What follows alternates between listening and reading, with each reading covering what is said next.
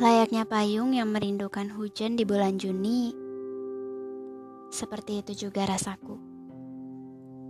Merindu yang tidak berujung.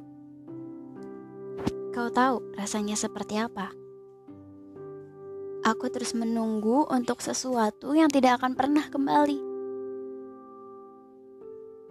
Kamu tidak pernah mengucapkan kata apa pun tentang perpisahan. Kamu meninggalkanku di sini dengan ketidakpastian.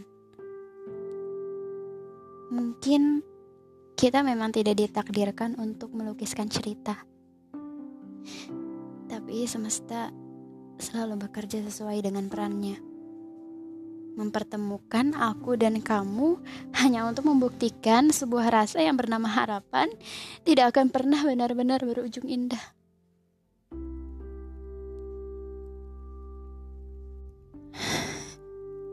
Dan jika suatu hari kamu membaca semua tulisan ini, semoga kamu bisa paham bahwa selama ini aku selalu menunggumu kembali.